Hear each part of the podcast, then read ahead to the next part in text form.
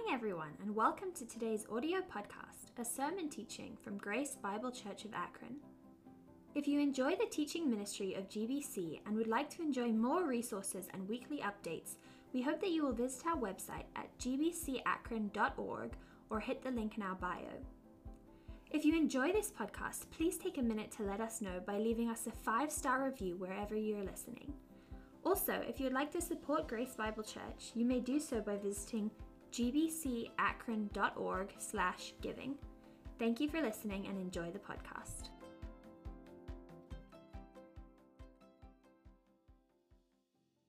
Good morning again. It's good to see you and thank you for being here. Uh, we have been looking at 1st and 2nd Thessalonians and uh, we're uh, making our way through what we call uh, the letter Second Thessalonians. And so I, I, want us to start off thinking a little bit this morning about uh, who, who finds the truth the fastest. Okay? Think about this with me for just a moment. Who finds the truth the, the fastest? For instance, if, if someone is lost, okay, and I realize we all have GPS now, so technically you shouldn't have a reason to be lost. But anyway, if you find yourself lost, who is the person who finds where they need to go the fastest? Is it the person who is lost and won't ask for help, or is it the person who's lost and will ask for help? It's not a trick question. It's the person who will ask for help, right? And that, that attitude, that, that behavior that says, hey, I'm willing to admit that I may not know something, so I'm willing to ask someone who might know something. Do you know that that's just called humility? That, that's all that is. It's, it's humility. And, and I think that, that the people who practice humility are the people who find the truth the fastest. You know, because the Bible says that God resists the proud but gives grace to the humble.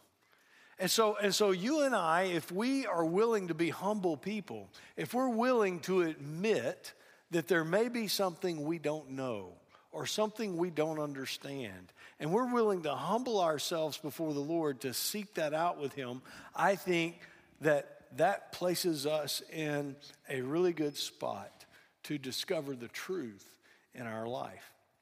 Last week, uh, we looked at a passage that talked about what happens to people who believe lies. And, and, and to sum it up, really, it is they, they perish. And if you didn't get to hear that, that message, I encourage you to go back. You can, you can listen to it online. But, but last week was about what happens when we, when we believe the lie. This week, uh, this, this entire passage deals with what happens when we believe the truth. There are some tremendous benefits that come to you and I when we believe the truth when we accept the truth as it is revealed to us through Jesus Christ. Truth is not an idea, it is not a concept. Truth is a person. His name is Jesus, and, and what he taught, what he revealed through his life is the truth.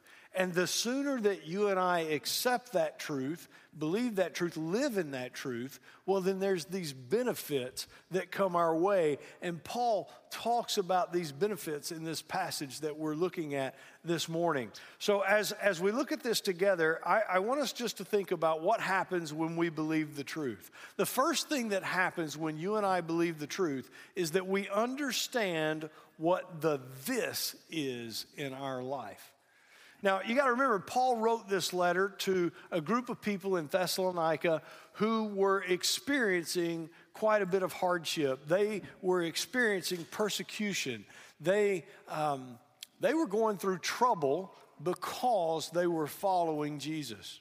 And, and it was this trouble that, that created within them sometimes, uh, you know, they doubted were we really following the truth? I mean, we're following the truth, but we're experiencing more trouble because we're following the truth. So, is this really the truth? Like, that never happens to us, right? Because that happens to a lot of us.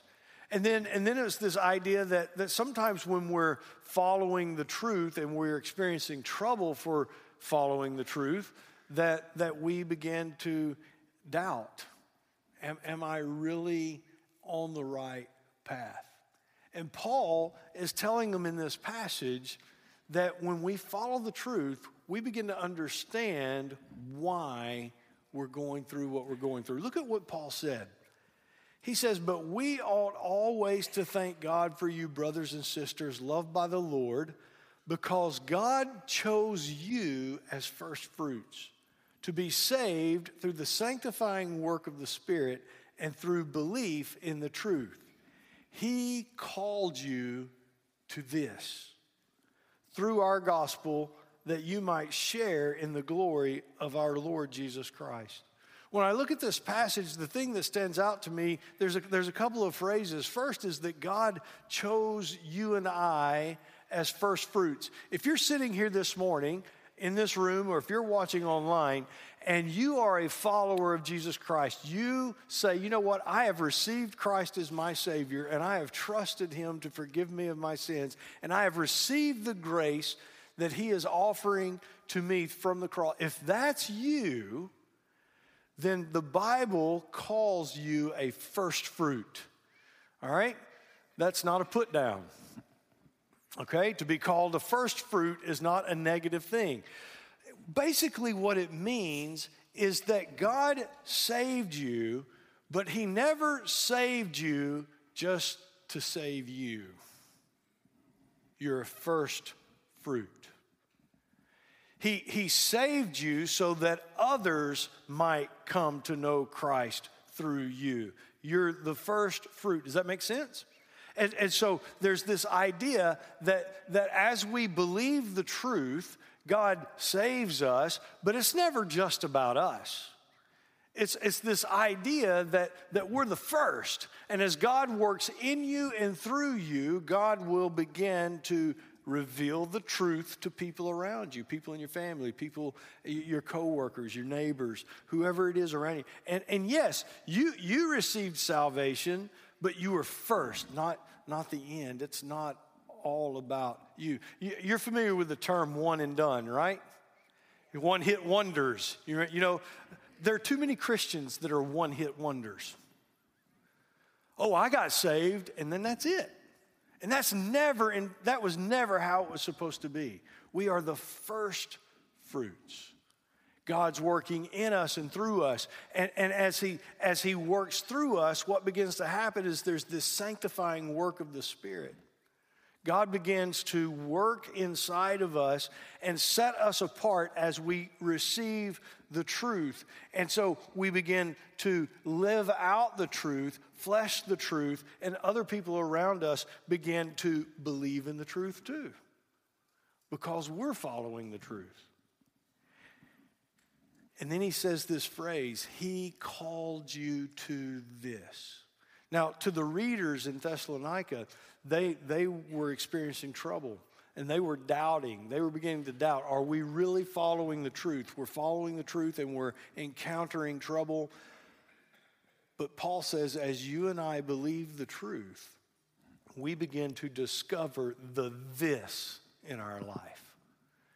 This is what God called you to. For the Thessalonian readers, it was the life they were living the circumstances they were in, where they were, the things that they were going through. That was their this. You and I have a this. This is the life God has called you to.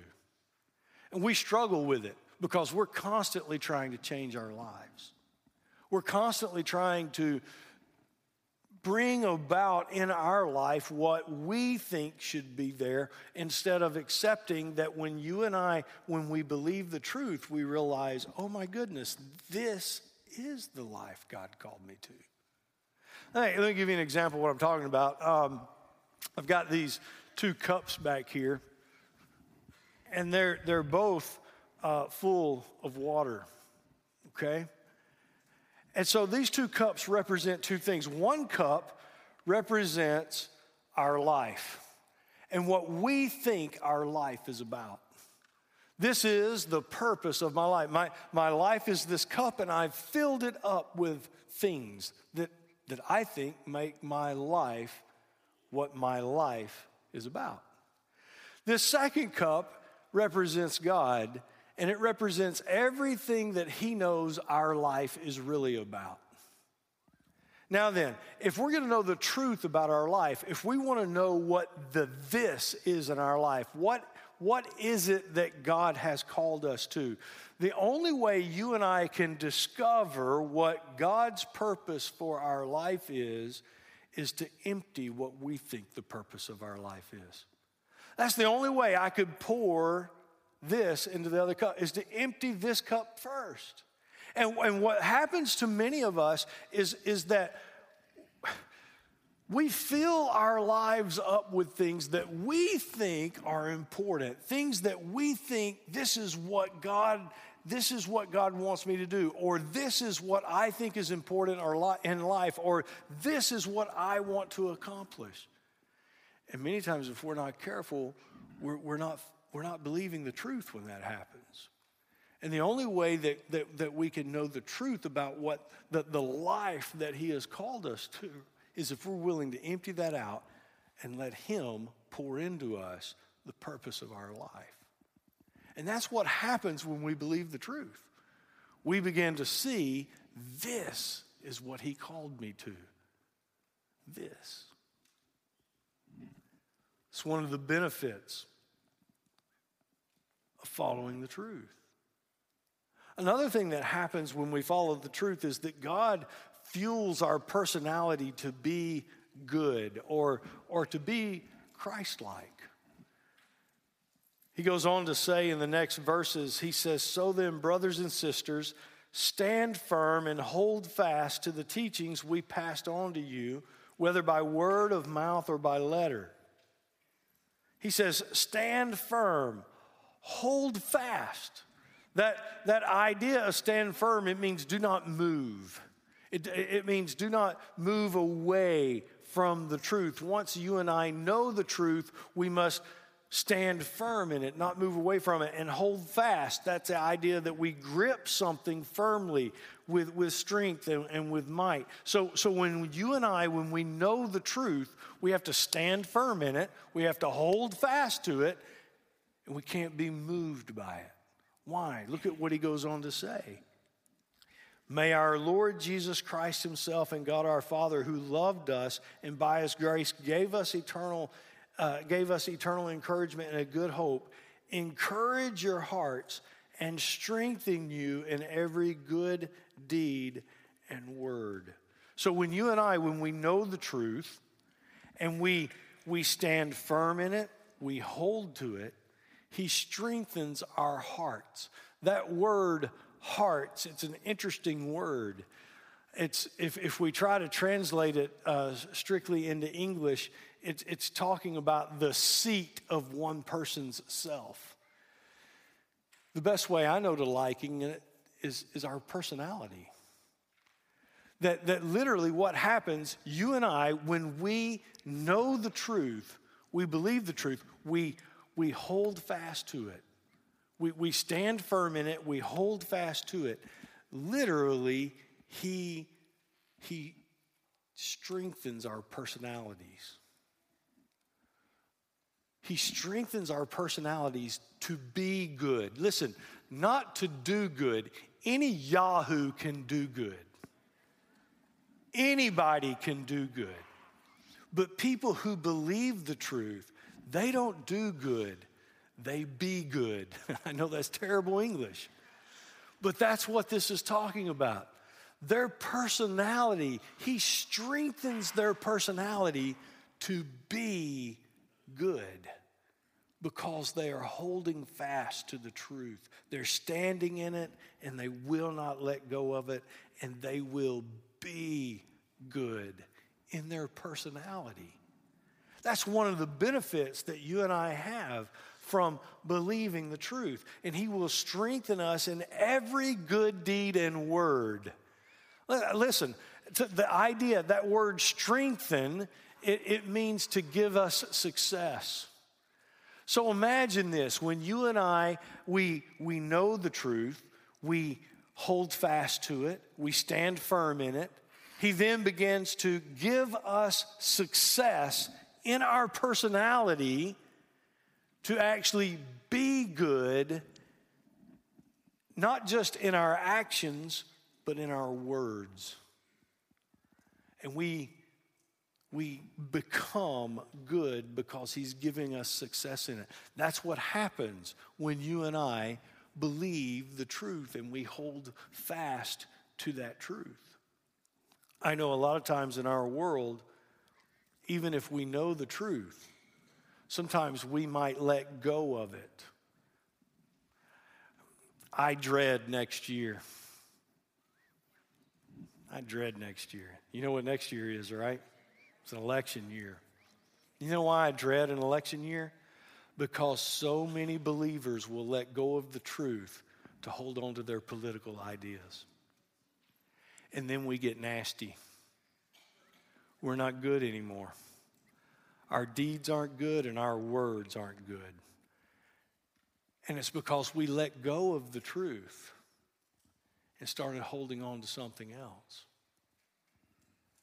And I, and I dread that. I know that's going to happen. But that's, that's what it's talking about. See, you and I, even in the midst of a political year, if we can hang on to the truth in the midst of a political year, if we can hang on to the truth, stand firm in it, hold tight to it, He will strengthen our personalities. Where do our personalities come out? Well, they come out at work, they, they come out in person, but they also come out online. He will strengthen our personalities to be good. Why? All because we held on to the truth. We just held on to the truth. That's one of the benefits of holding on to the truth. There's another thing that happens when you and I hold on to the truth. It's our prayers become less selfish and more gospel focused. He goes on to say, in Second Thessalonians chapter 3, he says, As for other matters, brothers and sisters, pray for us that the message of the Lord may spread rapidly and be honored just as it was with you. May it spread rapidly. When's the last time you prayed for that? I mean, uh, let, us just, I mean, I don't want to embarrass anybody, okay? But most of us, when we're praying, we're not praying for the gospel to spread. Unfortunately, many of us, when we're praying, we're asking for God to change some circumstance in our life. These people that Paul wrote to, they were in some horrible circumstances. And they were losing their jobs. Some of them were facing the threat of being arrested because they were following Jesus wouldn't it make sense for Paul to write to them and say, Now, pray that God will release you from your problems? But that's not what he told them to pray. He said, Pray that the that the, that the gospel will spread rapidly. Those words, it means run free. I have the idea of range free chickens they just run wherever they want to go. They do whatever they want to do. And it's like Paul is saying, pray that that's what happens with the gospel, that it spreads rapidly. But many times, what we end up praying for is the new job, praying for some relationship to get better, praying for some problem to go away our prayers become, unfortunately, selfish. They become short sighted because we begin to think that the, the reason that we pray for so much to change on earth is because we have believed the lie that this is what it's all about. And the truth is, is, is, is, that, is that this life we're living is meant to be temporary. And what lasts forever is the truth that is revealed through the gospel of Jesus Christ. And when you and I embrace the truth and hold on to the truth, that begins to shape how we see the world. It even begins to shape how we see our own problems. And we realize that, that maybe my big toe that keeps hurting is not my biggest prayer request.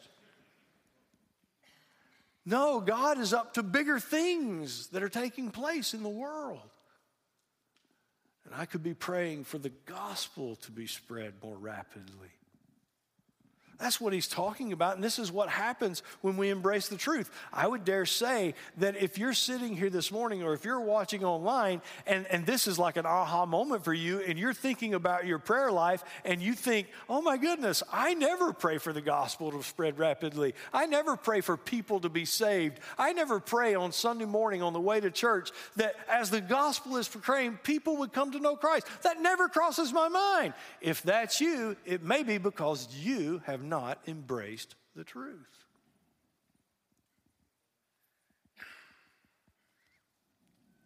That's what Paul is talking about. When, when you and I embrace the truth, our prayers become less selfish and more gospel focused. He goes on to say in verse 2 pray that we may be delivered from wicked and evil people, not for everyone, for not everyone has faith. Now, how selfish of this is Paul? Paul is writing a letter to a group of people who are being persecuted for their faith, and he says, Pray for me. Pray for me. Because what, what Paul is saying is that he has discovered that not everyone who says they believe in the truth really do. And they're wicked and evil people. And pray that that would, would be overcome as the truth is released. See, Paul, Paul is saying to this group of people who were in desperate times not to even pray for themselves. Not to even pray for themselves. Now, listen, that doesn't mean that we should never pray for ourselves. Don't misunderstand me, right? You know that, right? You've been coming, you, you know me well enough to know you, hopefully, you've been coming to church long enough to know that God has given us permission to pray for ourselves. But, folks, it goes back to the first thing. We were first fruits, it's never just about us. And if our prayer life is totally focused on my needs alone, we are missing the truth. We're missing what God is doing in the world. So, as we embrace the truth, what begins to happen is we begin to pray for others to receive the gospel, to receive the truth of the gospel, just as you did. Somebody probably prayed for you to receive it. Somebody certainly shared it with you. Somebody certainly cared enough along the way to invest in you, to talk to you, to exemplify it to you, to share it with you.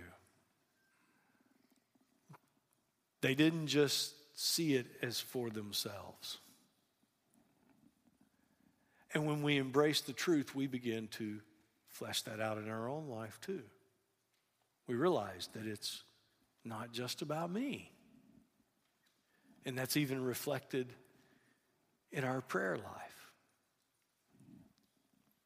Paul goes on to explain another thing that happens when we believe the truth and that is that God is faithful to protect us. When you and I believe the truth, God is faithful to protect us.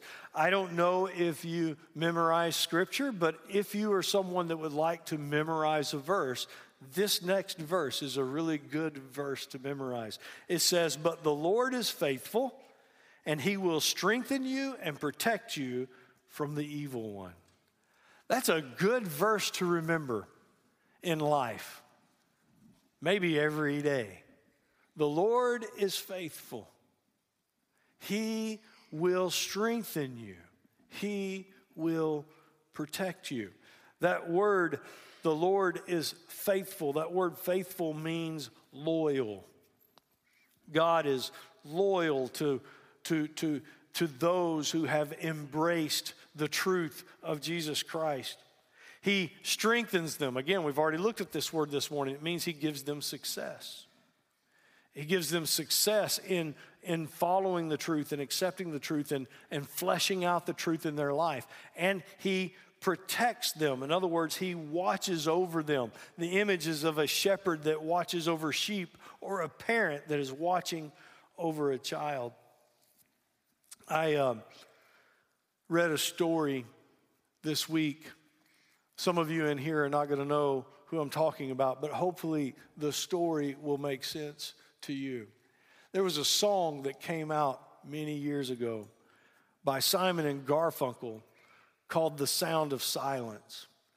The Sound of Silence has been redone several times. I was actually introduced to the song through one of my sons. I, I, think it was Caleb, it could have been Seth, but there was a group called Disturbed that did a remake of The Sound of Silence. One of the best songs I've ever heard. It's, I mean, it's, it's on my playlist. I listen to it, it's great. I encourage you to go listen to it if you haven't. It's called The Sound of Silence. The song starts off with this phrase Hello, darkness, my dear friend. And there's a story behind the phrase. And this is how the story goes Art Garfunkel went to the University of Columbia as a freshman. And when he got there, he met a guy named Sandy Greenberg. They became the best of friends, Art and Sandy. Their freshman year, Sandy was diagnosed with an eye disease and was told that there was nothing that could be done, that he was going to go blind. And he fell into a depression, into a sadness. He withdrew from school. He cut contact with all of his friends. Art Garfunkel showed up one day at Sandy's house. He lived in Buffalo. He showed up unannounced and he sat down with him and he said, Sandy, you need to come back to school. You need to come back to Columbia. I'll help you. I'll help you. We'll do it together. Sandy listened to him. He believed him. He, he came back and sure enough, they did school together. Art arranged all of his classes around Sandy's classes. He took him and made sure he got everywhere he needed to be. He would read his books to him. And, if, and in fact, what Art started doing is Art referred to himself as darkness. And he would say to Sandy, Darkness is here to read to you. Darkness has showed up to help you study. Darkness is taking you to your next class. And so they did this, and sure enough, Sandy graduated from Columbia. One day while they were together, they went to Grand Central Station in New York City. And while they were there, Art told Sandy, he said, Look, I've got to go take care of something. I'll be back. And he walked away and he left Sandy there in his blindness in Grand Central Station. It took Sandy four hours to find the right train to get on, to get off at the right exit. But when he did and he got off, he bumped into someone, and it was Art. And Art looked at him and he said, I've never left your side. I've been here the whole time. But Sandy said that day, Art gave him something that he, had, that he thought he would never have before, and that was independence. Sandy realized that he could make it. He could make it on his own even though he was blind. Later on, after Sandy graduated from college, he went off to Oxford. While he was at Oxford, it was Art who called him and said, Hey, Sandy, um, I met a guy named Paul Simon, and we've started a, a group called Simon and Garfunkel, and we've put a record together, and we're wanting to release this record but we're $400 short. Sandy and his wife had $404, and they gave 400 of it to Art, and they released the record. The record was a total flop until one year later when the song, The Sound of Silence, finally made its way to the radio stations. And it put Simon and Garfunkel on the stage. Now, I share all that to simply say that what Art did for Sandy is what God says he will do for us in this verse. God, first of all, says he is faithful. That means he's loyal. Art was obviously loyal to Sandy. He says that he will strengthen us. That means make sure that we are successful in what we do. And Art did that for Sandy, making sure that he would be a success at college, making sure that he could learn how to be dependent. I mean, independent.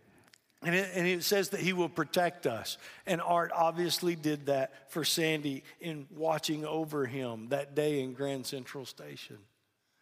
Folks, the point is, is that when you and I embrace the truth of Jesus Christ, our Heavenly Father becomes loyal to us, He will strengthen us, and He will protect us. Way better than Art Garfunkel did for Sandy Greenberg.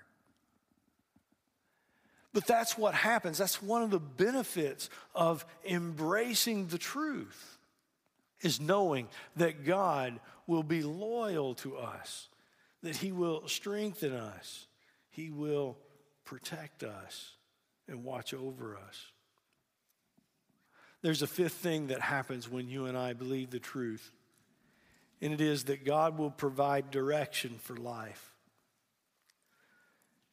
Paul closes out this section by saying, We have confidence in the Lord that you are doing and will continue to do the things we command. The things we command. Paul says, Listen, I know you're, you have embraced the truth.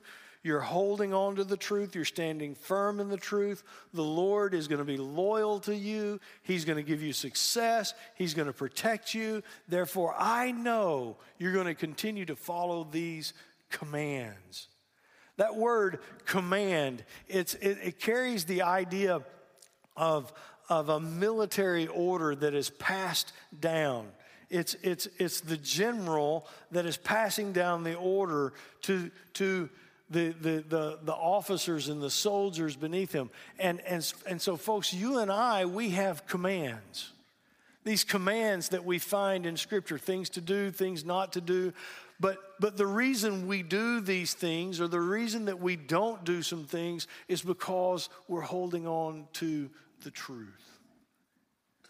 And as we do that, as we hold on to the truth, look at, look at what he, he goes on to say. He says, May the Lord direct your hearts in God's loves and Christ's perseverance.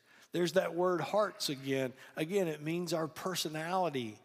It says that as we follow the commands, the Lord will direct our personality. Our personality into what? It'll direct us into God's love. That means our personality will take on the character trait of loving like God loves, loving the people around us like God loves, that our personality will take that on. Folks, a lot of times when we're thinking about loving someone, we say, oh, it's, it's a choice that I have to make. And, and it is a choice sometimes. But, but when we hold on to the truth, He changes our personality in such a way that it becomes natural that I'm going to love someone like God loves them. But not only does He change our personality to love like God loves, He changes our personality to persevere like Christ persevered. Think about that with me for just a moment. Think about what Christ persevered through.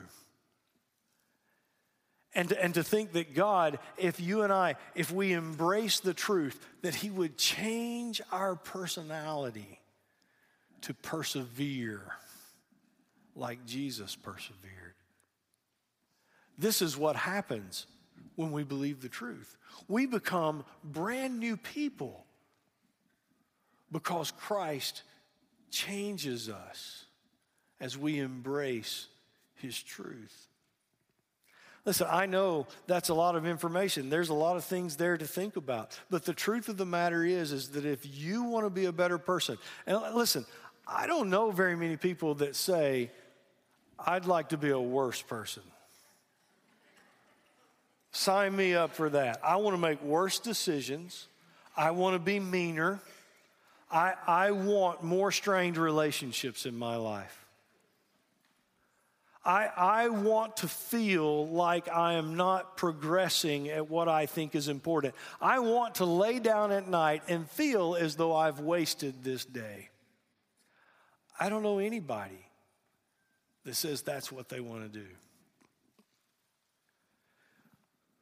But that's what many of us end up feeling like. And that's because we're not embracing the truth. if we embrace the truth of Jesus Christ, our life takes on a brand new meaning. And we have a direction.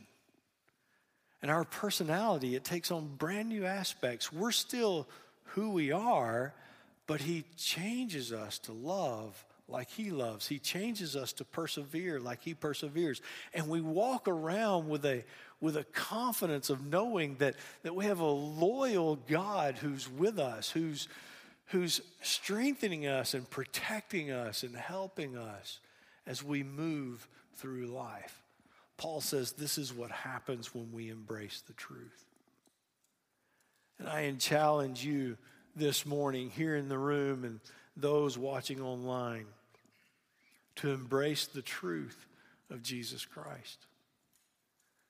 He will change your life.